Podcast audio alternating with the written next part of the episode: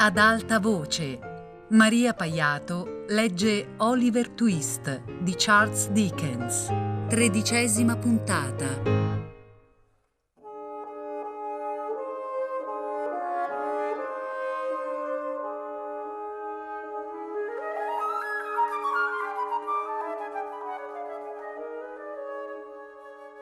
L'ebreo era appena rimasto solo che la sua espressione ricominciò a tradire ansia.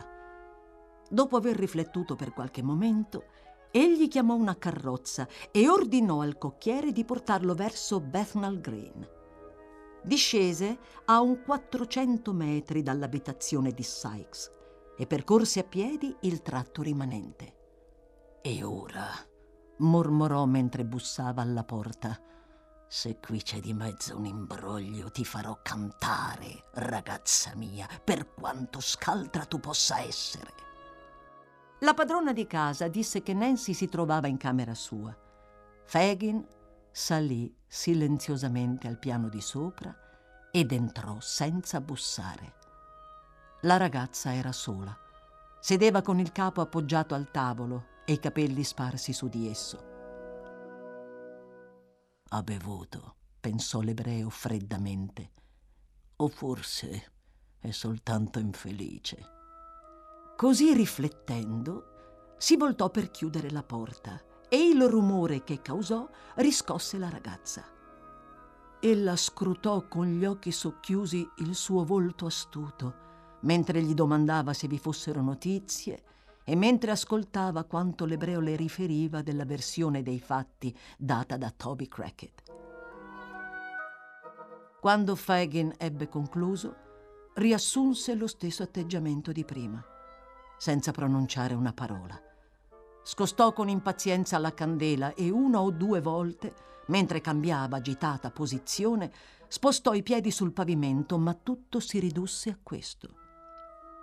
Mentre lei taceva, L'ebreo si guardò attorno, inquieto nella stanza, come per accertarsi che Sykes non fosse tornato lì di nascosto. Poi, apparentemente persuaso, tossicchiò due o tre volte e fece altrettanti tentativi di avviare una conversazione, ma la ragazza non badava affatto a lui, come se fosse fatto di pietra. Infine, Egli fece un ultimo tentativo e, stropicciandosi le mani, disse nel tono di voce più conciliante di cui era capace E dove potrebbe trovarsi adesso Bill, secondo te, mia cara?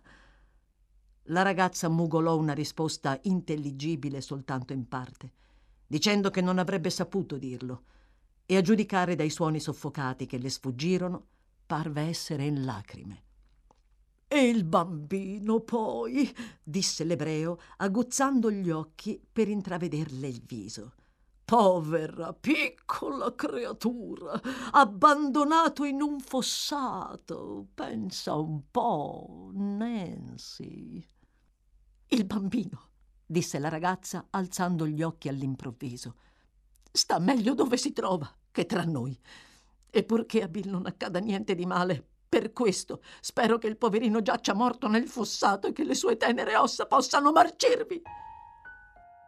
Cosa? esclamò l'ebreo esterrefatto. Sicuro, lo spero proprio, ribatté Nancy, sostenendo lo sguardo. Sarò contenta di essermelo tolto di davanti agli occhi e di sapere che il peggio è passato. Non sopporto di averlo tra i piedi. Il solo vederlo fa sì che mi senta rivoltare contro me stessa e contro tutti voi. Puah! fece l'ebreo beffardo. Sei ubriaca. Ah, sei! gridò la ragazza amaramente. Non sarebbe merito tuo se non lo fossi. Se potessi fare a modo tuo, mi vorresti sempre sbronza, ma non in questo momento, eh, perché il mio umore non ti va a genio, vero? No! ribatté l'ebreo infuriato. Non mi va a genio! Cambialo allora! rispose Nancy con una risata sprezzante. Cambiarlo! esclamò Fagin, esasperato oltre ogni limite dall'inattesa ostinazione della ragazza e dalle delusioni di quella sera. Sicuro che lo cambierò! Ascoltami, sgualdrina. Stammi a sentire perché con sei parole posso strozzare Sykes come se avesse il suo collo tra le dita in questo momento. Se torna dopo aver abbandonato il bambino nel fossato, se riesce a cavarsela e non mi restituisce il marmocchio, uccidilo tu stessa qualora tu voglia sottrarlo al boia, e fallo non appena avrà posto piede in questa stanza, altrimenti, credi a me, sarà troppo tardi. Ma che cosa vai dicendo? gridò la ragazza involontariamente. Cosa dico? continuò Fagin, pazzo di rabbia. Dovrei forse rinunciare a un ragazzetto che vale per me centinaia di sterline e perdere quello che mi è stato offerto dal caso per i capricci di una banda di ladri alcolizzati che potrei eliminare in un batter d'occhio. Dovrei fare io i comodi di un farabutto al quale manca non già la forza, ma la volontà di... Ansimante, il vecchio cercò, balbettando, la parola che non gli veniva in mente. E in quel momento riuscì ad arginare il torrente dell'ira e a modificare completamente il proprio atteggiamento.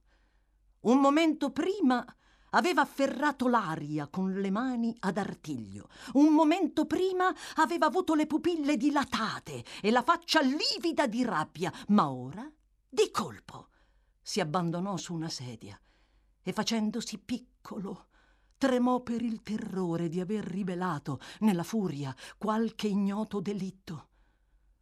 Dopo un breve silenzio, si azzardò a voltarsi e a sbirciare la ragazza. Parve alquanto rassicurato quando la scorse nello stesso atteggiamento assorto dal quale l'aveva riscossa. Essendosi così tranquillizzato e avendo raggiunto entrambi i suoi scopi, vale a dire comunicare alla ragazza quanto aveva saputo quella sera e accertarsi con i suoi occhi che Sykes non era rientrato, l'ebreo si accinse a fare ritorno a casa, lasciando la sua giovane amica addormentata, con la testa appoggiata al tavolo. Mancava un'ora a mezzanotte. Poiché il tempo era minaccioso e gelido, egli non era affatto tentato a indugiare il vento sferzante che imperversava nelle strade sembrava avere spazzato via, oltre alla polvere, anche i passanti, poiché ben poche persone si trovavano ancora in giro e tutte si stavano affrettando a rientrare nelle loro case. Fagin era giunto all'angolo della strada dove abitava e già si frugava in tasca cercando la chiave della porta quando una scura sagoma sbucò fuori da un portoncino buio e attraversata la strada gli si avvicinò inosservata. Fagin! bisbigliò una voce accanto all'orecchio di lui. Oh! fece l'ebreo voltandosi di scatto. Sei forse. Sì, sono io. L'interruppe l'uomo in tono aspro. Ti sto aspettando qui da due ore. Dove diavolo sei stato? A occuparmi dei tuoi interessi, mio caro, rispose l'ebreo, sbirciandolo a disagio e rallentando il passo mentre parlava. A occuparmi dei tuoi interessi per tutta la sera. Tu, naturale, fece l'altro, con una smorfia ironica. Bene, e che cosa hai combinato? Niente di buono, rispose l'ebreo. Ma neanche niente di male, spero disse l'uomo, fermandosi bruscamente e scoccando un'occhiata intimorita al compagno. Entrati in casa, Fagin discese furtivamente le scale della cucina. Dopo qualche momento appena, tornò con una candela accesa e disse che Toby Crackett stava dormendo in una delle due stanze di sotto e i due ragazzi nell'altra. Poi, fatto cenno all'uomo di seguirlo, lo condusse al piano di sopra. Le poche parole che abbiamo da dirci possiamo dircele qui, mio caro, fece l'ebreo spalancando una porta al primo piano. E poiché vi sono squarci nelle imposte e noi non facciamo mai vedere alcuna luce ai vicini, lasceremo la candela qui sulle scale. Ecco fatto. Così dicendo, l'ebreo, chinatosi, posò la candela su uno scalino della rampa che saliva al secondo piano, proprio di rimpetto alla porta della stanza, ed entrò in quest'ultima che conteneva soltanto una poltrona rotta e un vecchio divano senza la fodera, situato dietro la porta. Per qualche tempo conversarono a bisbigli, quando Monks, come l'ebreo l'aveva chiamato varie volte, disse, alzando lievemente la voce, Torno a ripeterlo. Non è stata proprio per niente una buona idea. Perché non tenerlo qui insieme agli altri e farne subito un piccolo borsaiolo? Ma sentitelo! esclamò l'ebreo facendo spallucce. Cosa? Eh? Vorresti dire che non vi saresti riuscito volendo? domandò Monks arcigno. Non lo hai già fatto decine di volte con altri ragazzi. Se tu avessi pazientato per un anno al massimo, non saresti forse riuscito a farlo condannare e deportare lontano dall'Inghilterra, magari per tutta la vita. Ma chi avrebbe giovato questo, mio caro? domandò l'ebreo umilmente. A me, rispose Monks. Non a me, però, protestò l'ebreo, anche se nel tono della sottomissione. Il marmocchio sarebbe potuto essermi utile. Non è forse giusto che due soci si consultino per tutelare i rispettivi interessi, mio buon amico? Ebbene, volle sapere Mons. Mi ero reso conto che non sarebbe stato facile addestrarlo ai borseggi, disse l'ebreo. Non era come gli altri mocciosi venuti a trovarsi nelle stesse circostanze. No, maledizione a lui, borbottò l'altro altrimenti avrebbe cominciato a rubare già da un pezzo. Non avevo alcun appiglio su di lui, continuò l'ebreo, sbirciando ansioso l'espressione del compagno. Non v'erano precedenti con i quali potessi spaventarlo, come sempre necessario all'inizio, altrimenti fatichiamo invano. Che cosa potevo fare? Mandarlo fuori con il furbacchione e con Charlie? Quanto a questo mi è bastata la prima esperienza, mio caro. Ho tremato per noi tutti. Fagin, tutto tranne la morte del bambino. Ti dissi sin dall'inizio.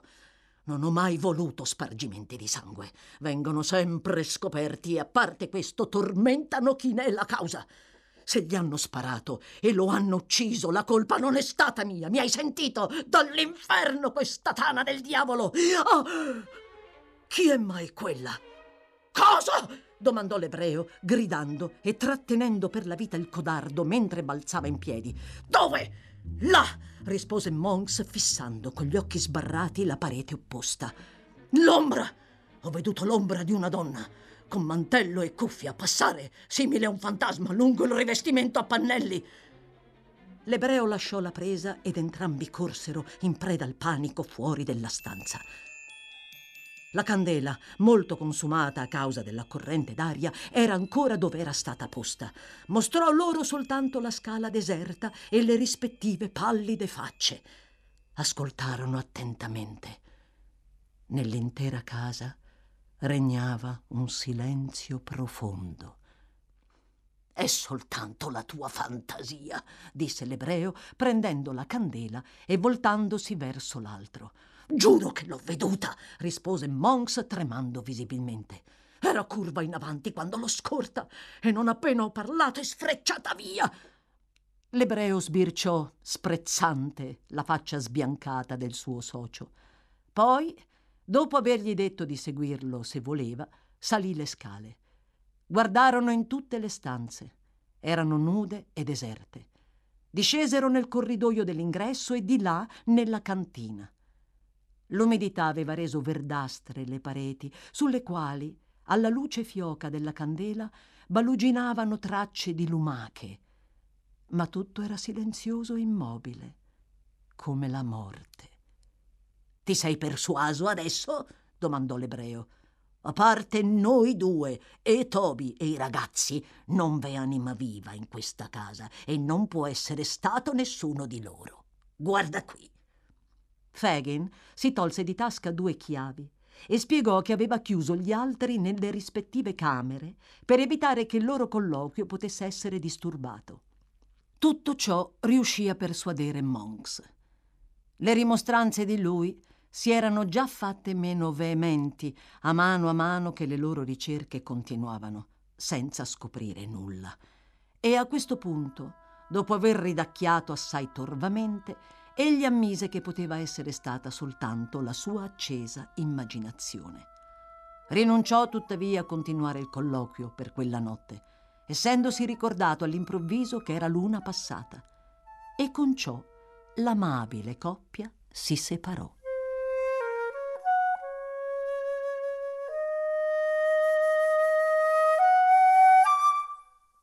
Il signor Bumble aveva contato nuovamente i cucchiaini da tè, aveva soppesato una volta di più le mollette per lo zucchero, non trascurando di esaminare più da vicino la lattiera e di accertare minuziosamente in quale stato si trovavano i mobili, senza omettere nemmeno le imbottiture di crine di cavallo delle sedie.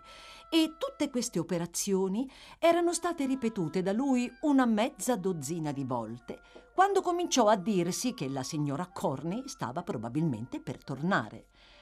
Da cosa nasce cosa e dato che nessun rumore di passi annunciava l'avvicinarsi della signora Corney, al signor Bumble accadde di pensare che un modo innocente e virtuoso di ingannare il tempo sarebbe consistito nel soddisfare ulteriormente la sua curiosità, dando un'occhiata al contenuto del cassettone della signora Corney. Dopo avere accostato l'orecchio al buco della chiave per essere certo che nessuno stesse avvicinandosi alla stanza, il signor Bumble, incominciando da quello in fondo, si accinse a rendersi conto di ciò che contenevano i tre lunghi cassetti i quali, risultando colmi di vari indumenti di buon taglio e di buona stoffa, protetti da due strati di giornali vecchi e profumati da mazzolini di lavanda, parvero procurargli una soddisfazione enorme Essendo arrivato a tempo debito nell'angolo destro del cassetto più in alto, quello con la chiave, e avendovi trovato una cassettina chiusa da un lucchetto che, scossa, emetteva un suono gradevole, come di monete tintinnanti, il signor Bumble tornò a passi maestosi accanto al caminetto, dove, dopo aver assunto la stessa posizione di prima, disse con un'aria grave e decisa lo farò.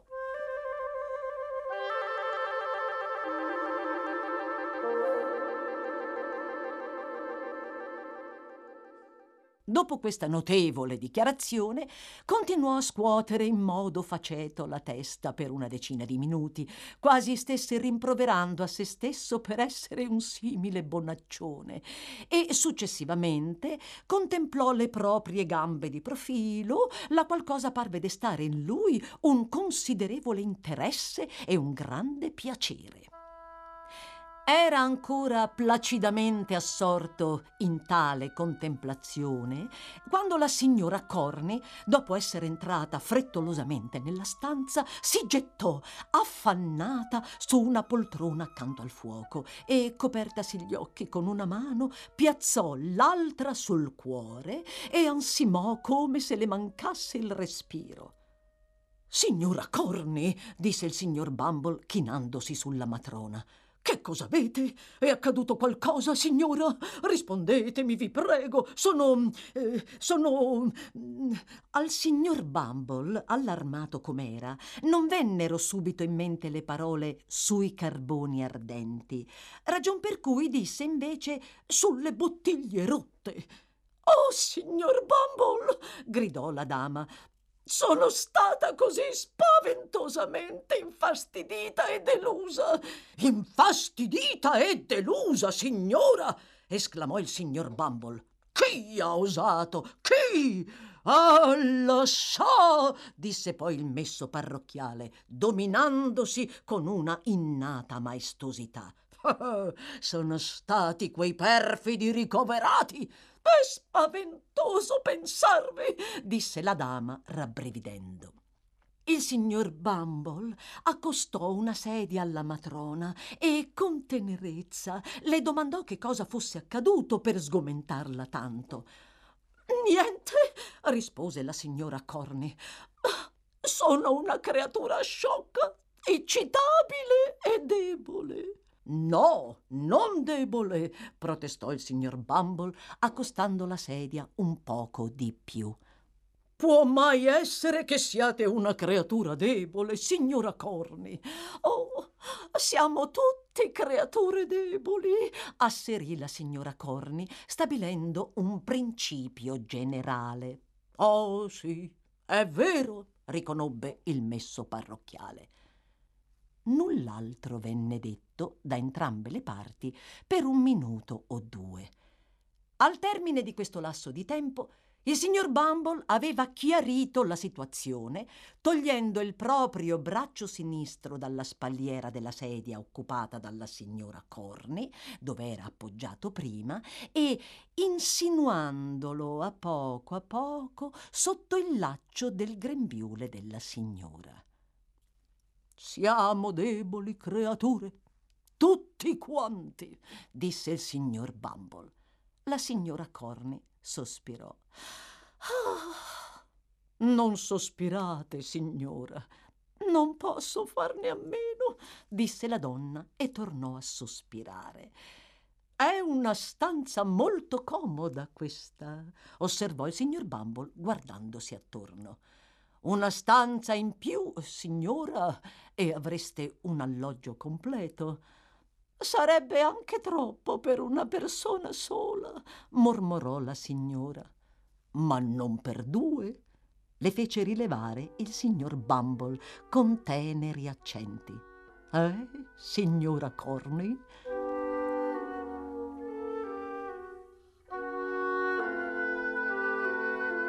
La signora Corny chinò il capo quando il messo parrocchiale pronunciò queste parole.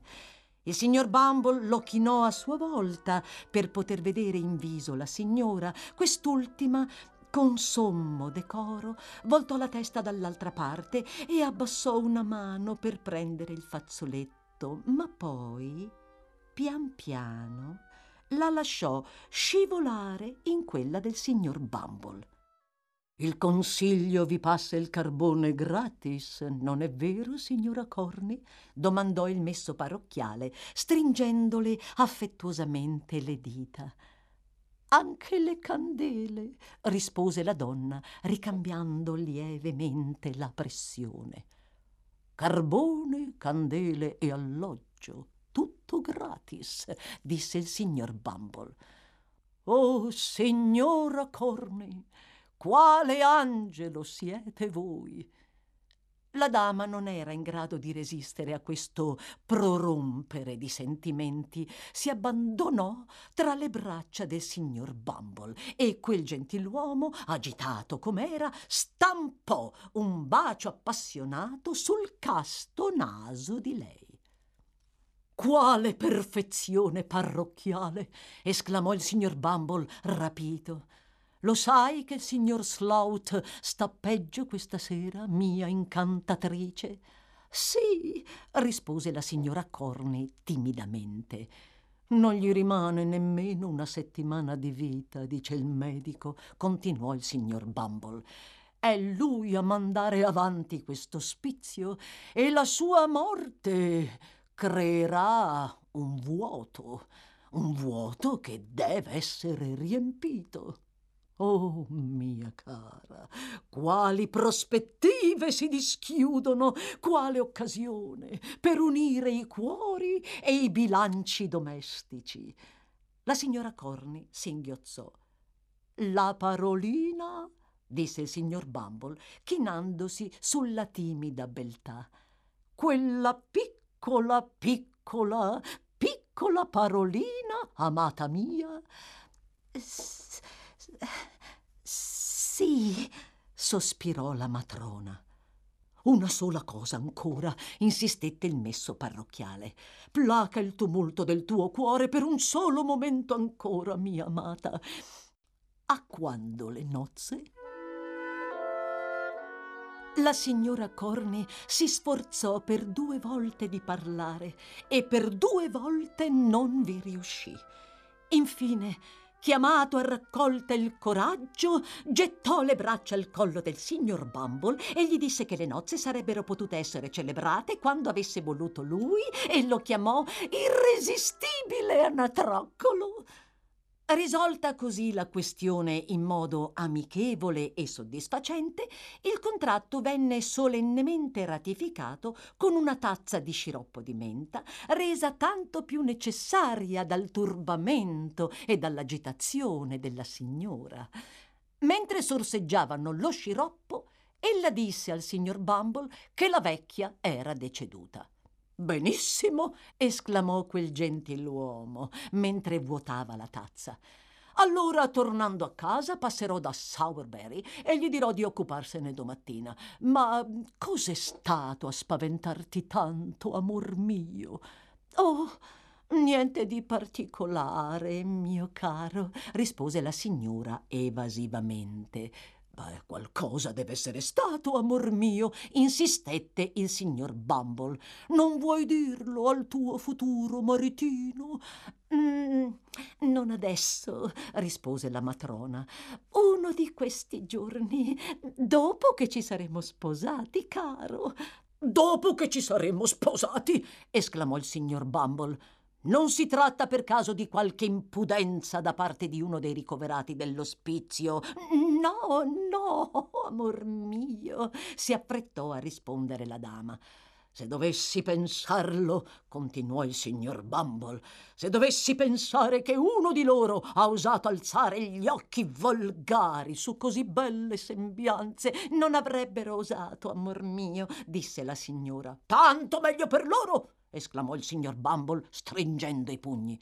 Se dovessi vedere qualsiasi uomo che faccia parte della parrocchia o meno, tanto impudente da osare una cosa simile, non oserebbe una seconda volta, posso assicurartelo. Senza essere abbellita da gesticolazioni violente, la frase non sarebbe sembrata un gran complimento rivolto ai fascini della dama.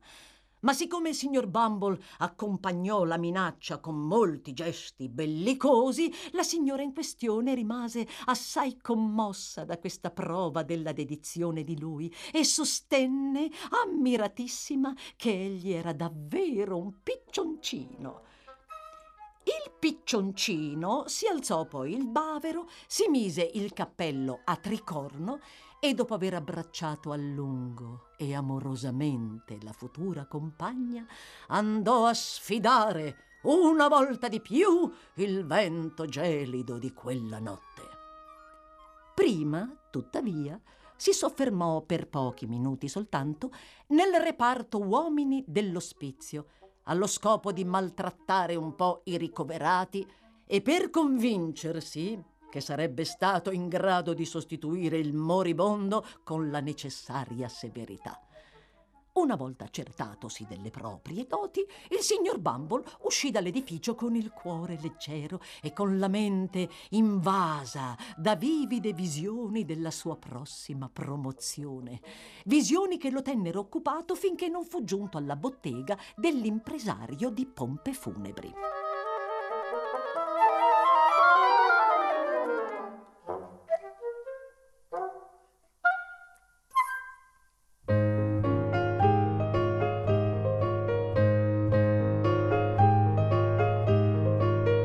Maria Paiato ha letto Oliver Twist di Charles Dickens, a cura di Fabiana Carobolante con Jacopo De Bertoldi, Luigi Iavarone e Chiara Valerio. Tutte le puntate su Rai Play Radio. Ad alta voce è un programma Rai Radio 3.